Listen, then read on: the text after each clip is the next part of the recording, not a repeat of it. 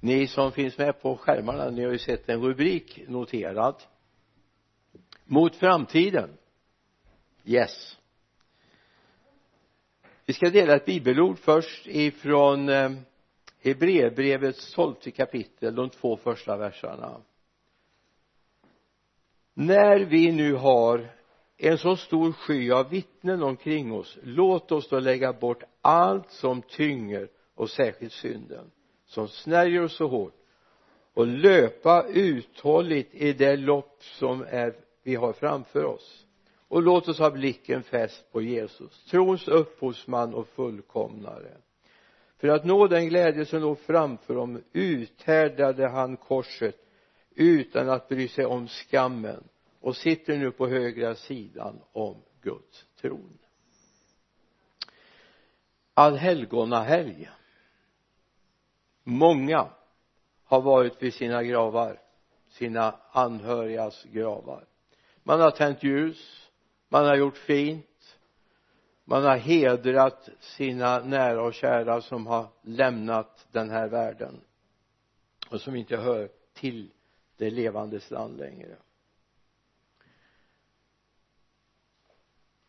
Det här är en fin tradition tycker jag jag kanske inte är så förtjust i ljusen men släpp det då. Men det är fint att ändå ta, ha respekt för dem som har gått före. Och vi som församling borde ju också ha oerhört mycket respekt för dem som har burit verket till vi tog över här på 90-talet de här som byggde den här kyrkan på 1800-talets senare del eller senare år vi har mycket att vara tacksamma för. Eller de som 1867 kände en kallelse att samla en grupp människor som ville gå med Jesus. De fick ut så mycket. Och jag bara känner sån oerhörd tacksamhet för dem.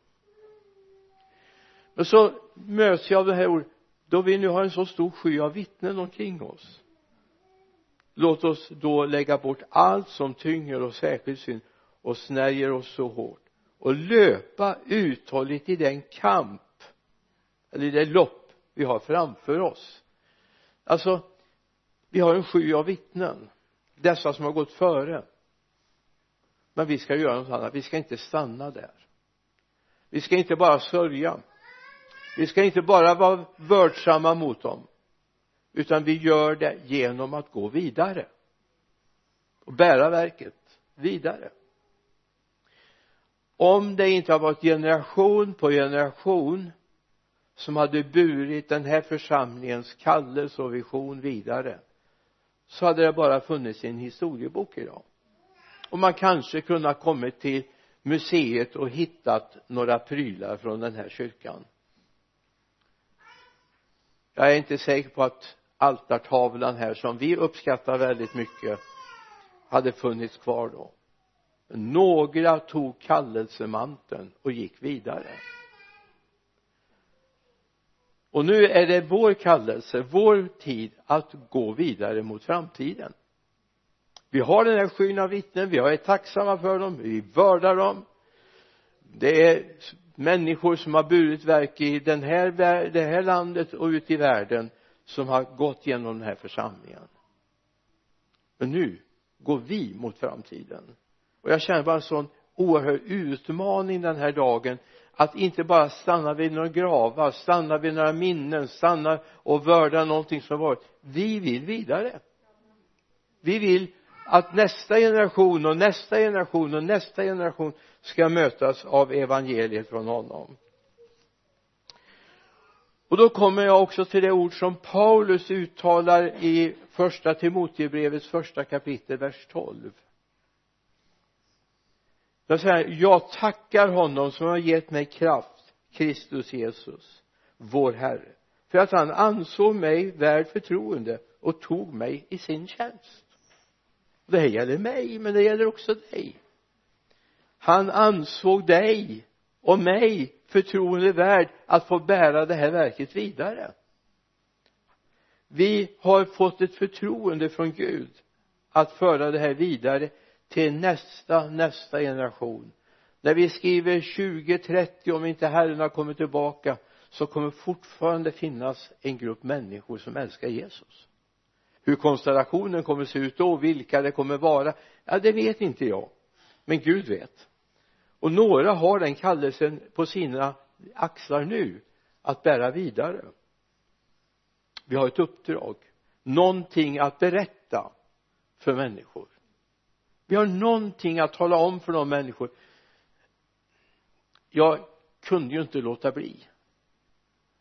När vi nu har haft allhelgonadagen det var vi egentligen den första november och så alla helgons dag igår och alla själars dag idag och om man ska se lite grann på kyrkåret så kan jag inte rå för. Jag tänkte på alla de här som inte har hört om Jesus. Alla dessa som har bäddats ner i mullen utan att ha ställning till Jesus Kristus. Det är väldigt gott. Det ligger inte på ditt och det ligger inte på mitt ansvar att veta hur Gud en dag gör med detta. Absolut inte. Men jag vet att det ligger en kallelse på oss att berätta. Det är inte bara en liten liten rännil av människor i Sverige som ska lära känna Jesus och vandra med honom. Det är inte bara några få procent man räknar med cirka 10 procent som har någon form av kristen gudstro i vårt land. 4 procent går regelbundet i kyrkan. Vad gör alla de andra? Vad gör alla de andra? Alltså vi har någonting vi har någonting att berätta. Någonting att berätta för grannar, vänner, släktingar, arbetskamrater. Vi har någonting att berätta som vi både skulle vara stolta över och tacksamma över. Vi har det här att berätta. Vårt uppdrag gäller framtiden. Vårt uppdrag gäller det som kommer både i den här tiden och den tillkommande det är någonting som människor bör få veta som du har fått på ditt hjärta, ditt ansvar att berätta. Paulus säger också i andra Timotebrevets fjärde kapitel, vers 7 och säger jag har kämpat den goda kampen. Jag har fullbordat loppet. Jag är beva har bevarat tron. Nu väntar mig rättfärdighetens segerkrans. Den ska Herren den rättfärdige domaren ge mig på den dagen inte bara mig utan alla som älskar hans återkomst. Hur är det med dina grannar och vänner? Eller hur är det med dig? Väntar du och älskar hans dags återkomst? Gör du det verkligen? Är det det som färgar människors syn på dig? Att du verkligen längtar efter honom? Jag har kämpat den goda kampen säger Paulus. Och vi har ju läst om honom så vi vet ju vilken kamp han utstod. Han har bevarat tron. Och så visste han nu ligger rättfärdighetens segerkrans till reds för mig. Ja inte bara för mig utan alla som älskar hans dags återkomst. De längtar efter det. Vi är på väg mot framtiden det är många saker som rör sig i mitt inre när det gäller framtiden även om jag har det mesta av bäst före datum bakom mig. Så längtar jag efter framtiden. Och då har vi två saker som är viktiga att bära med oss. Att förbereda alla i vår gemenskap och de som finns i vår närhet att det finns ett mål som heter himlen. Det finns ett mål och det är viktigt att se det. En dag ska vi stå där inför honom och göra räkenskap för det här livet därför att vi ska ingå i himlen. Och sen kommer nästa. Vårt uppdrag är också att berätta för alla de som aldrig hört talas om himlen. Som aldrig har fått en chans att ta ställning. Vem ska de tro på? Där ingen har predikat. Och predikan är inte bara att stå så här predikan kan vara att förklara sanningarna i Guds ord rakt upp och ner över ett köksbord eller ett fikabord. Att berätta det kommer en dag. Och den ser vi fram emot. Den längtar vi efter, eller hur? Det är ju inte någon skräckscenario vi målar upp att det blir hemskt. Vi längtar efter det därför då kommer vi se livet i dess fullhet som vi aldrig kommer få se här livet är inte i sin fulla glans här men det kommer att bli det. Och det är viktigt att se vet de om det i din närhet? Vet de om att det väntar någonting? Och det är viktigt att vi vågar ta ställning till det. Så berätta om din tro om din personliga beslut. Berätta om att du längtar efter himlen jag hoppas du gör det. Av hela ditt hjärta. Så nu är det viktigt öppna ögonen och se in. Framtiden stavas Jesus. Framtiden stavas Jesus. För det är ju med honom vi ska vara, eller hur? Det är viktigt att vi ser att det finns en positiv framtid tillsammans med honom. Sätt din blick på honom fäst din blick på honom. Sanningens själv trons hövding och fullkomnare han finns där. Så det är viktigt att vi öppnar vårt sinne och ser Gud. Du längtar efter mig. Jag menar jag har varit ute och rest en, en del för några år sedan när jag var resande förkunnare. Det är många år sedan nu det kan räknas i många tiotal år sedan. Men visst var det gott att komma hem och veta att man var älskad om eh, efterlängtad. Både av barn och fru. Jag var borta, jag var ju inte borta i månadtal utan det var en vecka eller 14 dagar i stöten. Men tänk att du också är längt, efterlängtad i himlen. Kan du tänka den här tanken? Jesus går där hemma och längtar efter dig.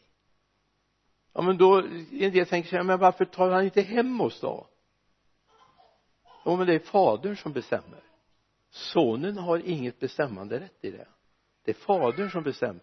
Och fadern ser andra perspektiv än du och jag ser. Och till och med som sonen ser. Han har andra perspektiv. Men när hans timing är där då kommer vi att möta honom. På väg framåt. Det är viktigt att du lever i en kallelse, en vision, en medvetenhet. Vi har en framtid och ett hopp. Halleluja. Det slog mig så här. I Jeremia bok läser vi om judarnas situation. Och kommer vi till 29 versen så ser vi lite grann att Gud liksom tittar in i den här deras längtan på ett alldeles speciellt sätt. I det 29 kapitlet. Och jag bara känner att det här skulle vi kunna applicera på oss idag.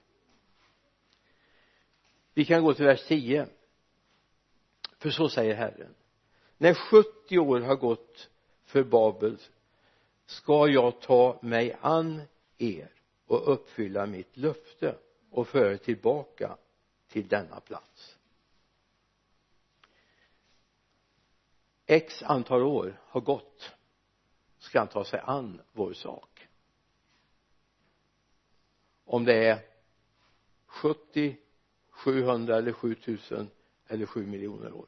Det är oväsentligt. Men när tiden är inne då tar han sig an vår sak. Och så står det där själva jag vet vilka tankar jag har för er säger Herren nämligen friden tankar inte ofärden för att ge er en framtid ett hopp. Ni ska kalla på mig och komma och be till mig och jag ska höra er. Ni ska söka mig och ni ska också finna mig om ni söker mig av hela ert hjärta. Jag ska komma till er. Jag ska ta mig an er sak om ni söker mig av hela ert hjärta. Så redan här och nu kan vi få ett besök från honom som en dag ska förlösa oss helt och fullt från den här jorden. Han har möjlighet. Jag blir lite bedrövad ibland. Jag möter många varma kristna som mer är sysselsatta med problematiken med att leva här. Jag har människor som ringer till mig och säger har du hört att nu är det blodmånar på gång igen. Och när det kommer två sådana i rad och så vidare ja jag har inte mitt fokus där. Jag har inte mitt fokus där. Jag har mitt fokus på himlen. Visst jag vet att den här jorden den här skapelsen är sparad åt eld. Jag vet det. Jag kan min bibel men jag känner så här jag vill ha mitt fokus på honom. Jag vill mitt fokus på Jesus. Det viktigaste för mig det är inte hur upplösningen kommer ske här. Det viktigaste är att jag vet jag ska med dit. Det andra överlåter jag till Herren att sköta om. Men då finns det två sätt. En del så lever man med skygglappar och ser inte problematiken i tiden? Eller också lever man i någon sorts underhållningskristendom. Båda är lika farliga. Det ena är jag ska se att det håller på att dra ihop sig. Jag ska göra mig beredd. Jag ska inte låta mig lockas in i underhållningskristendomen där man mer är intresserad av att själv bli glad och inte bekymra oss om världen. Det är viktigt att se in i sanningen men samtidigt jag har min blick fäst på Jesus. Med eller utan ljus och vokationer eller rökridåer. Många kristna sysslar väldigt mycket med apokalypsen alltså slutet det viktiga är att vi ser Jesus är vår Herre. Och det är honom vi ska följa. Det står inte en massa att vi ska se på det och se på det.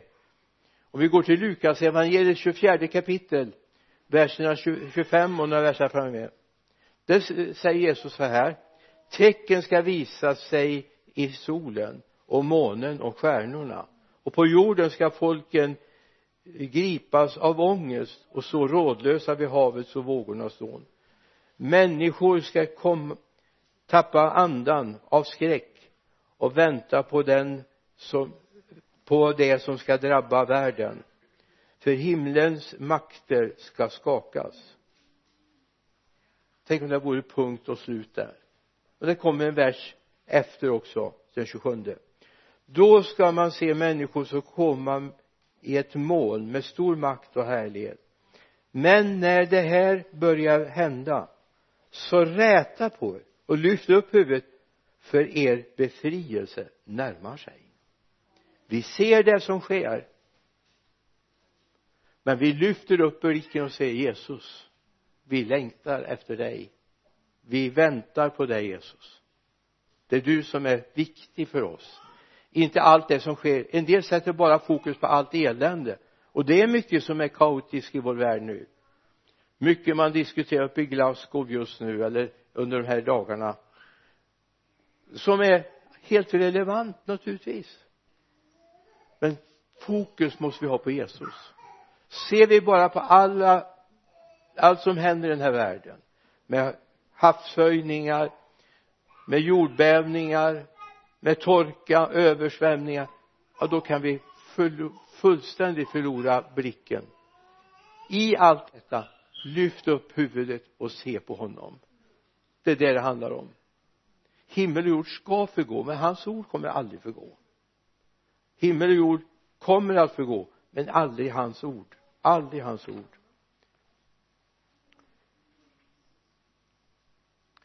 Lyssna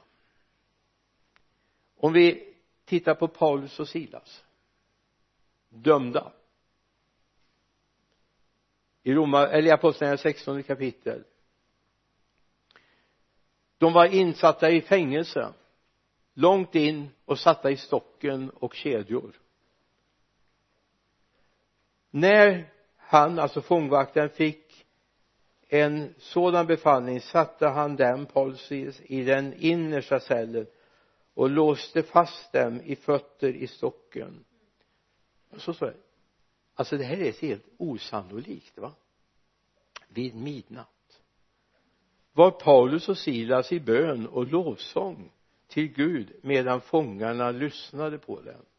Plötsligt kom en kraft ditt jordskall så att fängelset skakades i sina grundvalar. Och i samma ögonblick öppnades alla dörrar allas bojor lossnade och föll av. Alltså det finns en hemlighet i att inte ha fokus på problemen. De kunde ju ha suttit och haft klagat. Det skaver i fötterna av stocken. Kedjorna är tunga och besvärliga. Vi kan inte sova och det dryper från väggarna här. Och jag tror inte många av oss skulle vilja vara i den fängelsehålan längst in jag tror inte det. Men de hade sitt fokus någon annanstans. När vi ser alla dessa problem ha inte fokus på det. Ha fokus på Jesus. Då lossnar bojorna. Då lossnar bojorna. Vi skulle kunna nämna också om två exempel från gamla testamentet. I Eh, Daniels boks tredje och sjätte kapitel. Fyra personer som fick plikta för sin tro på den Gud som de ville tjäna. Det var en varm ugn och det var en lejongrop. Men de hade inte blicken på det. De hade blicken på honom som ville vara med dem i ugnen kom en fjärde person och gick med dem i ugnen. Sadrak, Mesa, Abnego och en gudason. Hos Daniel kom änglar när han var i lejongropen och täppte till lejonens gap så de inte kunde skada honom. Alltså någonstans måste vi ha en trygghet inte i den här världen. Vi kommer bli dömda av den här världen. Det kommer vara människor som inte tycker om att vi älskar Jesus backa inte undan. Försvaret för din framtid finns hos Jesus. Inte att söka kompromiss med den här världen. Det är allt för många som har sökt kompromiss med den här världen. Det är livsfarligt. Förr eller senare kommer du slaktas av den. Kompromissa inte med den här världen. Vi sätter när vi är på väg framåt så sätter vi vår blick på honom jag tror det är viktigt att vi inser att det finns någon som är större som har djupare ingång i människors liv än vad människor tror sig ha. Det finns en Gud. Så här långt i min predikan så kommer jag att tänka på vad hände i vårt land. På början, slutet av 1700-talet, början på 1800-talet det fanns delar av vårt land där ingen lantbrukare kom ut och så ingen lantbrukare kom ut att skörda. Ingen lantbrukare vände jorden. Man var illa sargad av den här världens tänkande. Dryckenskap fattigdom hade plågat. Då kom någonting som vände hela vårt lands framtid. Det var en väckelserörelse. Människor djupt sjunkna i missbruk blev frälsta och insåg jag måste bruka jorden. Det var inte så att Gud skickade en massa sädesäckar till dem eller färdigmalt mjöl utan Gud ingav dem att själva bearbeta jorden på nytt och se att de fick liv. Jag tror det här är viktigt att vi ser. Att det finns faktiskt också en Gud som kan gripa in i de mest destruktiva situationer. När jag tittar på det här så kommer jag att tänka på en person som jag har hört talas om och mött vid några tillfällen som heter Pontus J. Back en rocksångare från Finland som eh, var illa ute. Han låg på ett sjukhus färdig för att dö. Någonstans inne i honom fanns det en längtan han ville leva ett tag till. Men kroppen var slut. Jag kommer inte ihåg allt, alla sjukdomar han hade. Då vet Gud det här. Så det skickas en man. Först skickade Gud en som heter Birger Skoglund men han hade ingen chans att åka dit då skickades en finsk pastor ifrån Sverige till honom som var där som tolk och fick be för honom. Och Gud vände situationen. Nu är själv Pontus J. Back ute och vittnar om Jesus och hur stor Gud han är. Vi hörde honom i Lidköping för några år sedan i eh, en festival där. Han stod på torget och lovsjöng Gud och så hörde jag honom nu häromdagen ifrån Bollnäs eller från Runemo i en tv-sändning. Nu har han gått igenom ytterligare en sjukdom. Han har haft lungcancer i ganska långt framskridet skede men Gud har rest upp honom också från det. Och nu vittnar han på nytt om att Gud griper in och gör under. Alltså det finns en möjlighet till en framtid där du känner att du har gått emot väggen det, det finns ingen framtid så finns det en framtid. Men inte på mänskligt sätt. Det finns i Gud. Vi är på väg mot framtiden. Du är på väg mot framtiden. Jag menar jag är väl kanske äldst i gänget här nu då men jag känner också att jag är på väg mot framtiden. Och skulle inte framtiden gälla det här landet så finns det ett himmelskt land då möts vi där. Men vi är på väg mot framtiden i romarbrevets fjärde kapitel finns det en vittnesbörd om trosgestalten Abraham. Vers 18 där hoppet var ute hoppades han ändå och trodde och blev så far till många folk som det var sagt. Så ska din avkomma bli. Han vacklade inte i tro när han tänkte på sin döda kropp. Han var omkring hundra år. Och att Saras moderliv var dött. Han tvivlade inte i otro på Guds löften utan blev istället starkare i tron och gav Gud äran. Fullt övertygad om att vad Gud har lovat det är han också mäktig att hålla. Alltså situationen var ju hopplös. De var, skulle dö barnlös åtminstone Sara skulle dö barnlös och ingen ny generation skulle komma.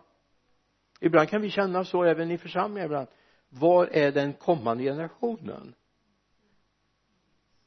Den kommer Gud ge. Och det är viktigt att vi ser det. Så Gud har en förmåga när du och jag känner nej det här går inte längre. Det går. Så kom ihåg vi är på väg mot framtiden så länge Gud vill att vi ska vara kvar här på jorden till det han säger yes nu är det slut på den här tiden nu tar jag hem er till himlen. Då är vi med dit. Men så länge han vill ha oss kvar så vill vi vara trogna och tjäna honom. Därför vi är på väg mot framtiden vilket är stavas himlen eller jorden. Vi är på väg mot framtiden. Den här församlingen har överlevt i över 150 år den ska fortsätta att leva. Till dess Jesus kommer tillbaka då är det viktigt att se då är vi med. Då ska inte någon vara kvar här och vårda det här huset längre eller kommande hus. Hoppas ingen har abonnerat på den tjänsten. Då ska vi vara hemma i himlen då får vem som helst ta hand om det här huset. Det är inte så viktigt då. Det viktiga är att vi får vara med honom i den himmelska världen. Det ha med det. Vi är på väg mot framtiden. Det kan se hopplöst ut. Låt dig inte heller fångas upp av alla orosuttalanden som kommer. Kommer den här jorden kunna bestå? Hur är det med uppvärmningen? Kommer den passera 1,5 grader eller kommer den bli 4,5 grader? Egentligen det är jätteviktigt. Men det är viktigt att vi har fokus på Jesus. Det är viktigt att vi har fokus på Jesus. Han tar hand om så mycket annat som vi inte klarar av och vi gör fel. Så kom ihåg vittnesbördet från Pontus J. Back som var döende. Fullständigt döende. Det fanns inte så många organ kvar i honom men Gud hade en plan för honom han skulle tjäna honom. Och han gör det. Han vittnar om vad Gud har gjort i hans liv och mycket mer. Gud give att du också har ett vittnesbörd om vad Gud har gjort hos dig. Vem du är ska vi be tillsammans. Jesus hjälp oss att se att vi har en framtid. Vi vill inte fångas upp av alla orosuttalanden utan vi längtar efter att få vara med dig Jesus. Oavsett om det är här eller i den kommande världen. Vi vill vara med dig Jesus. Det är det som präglar oss. För ditt namns skull. Amen. Amen.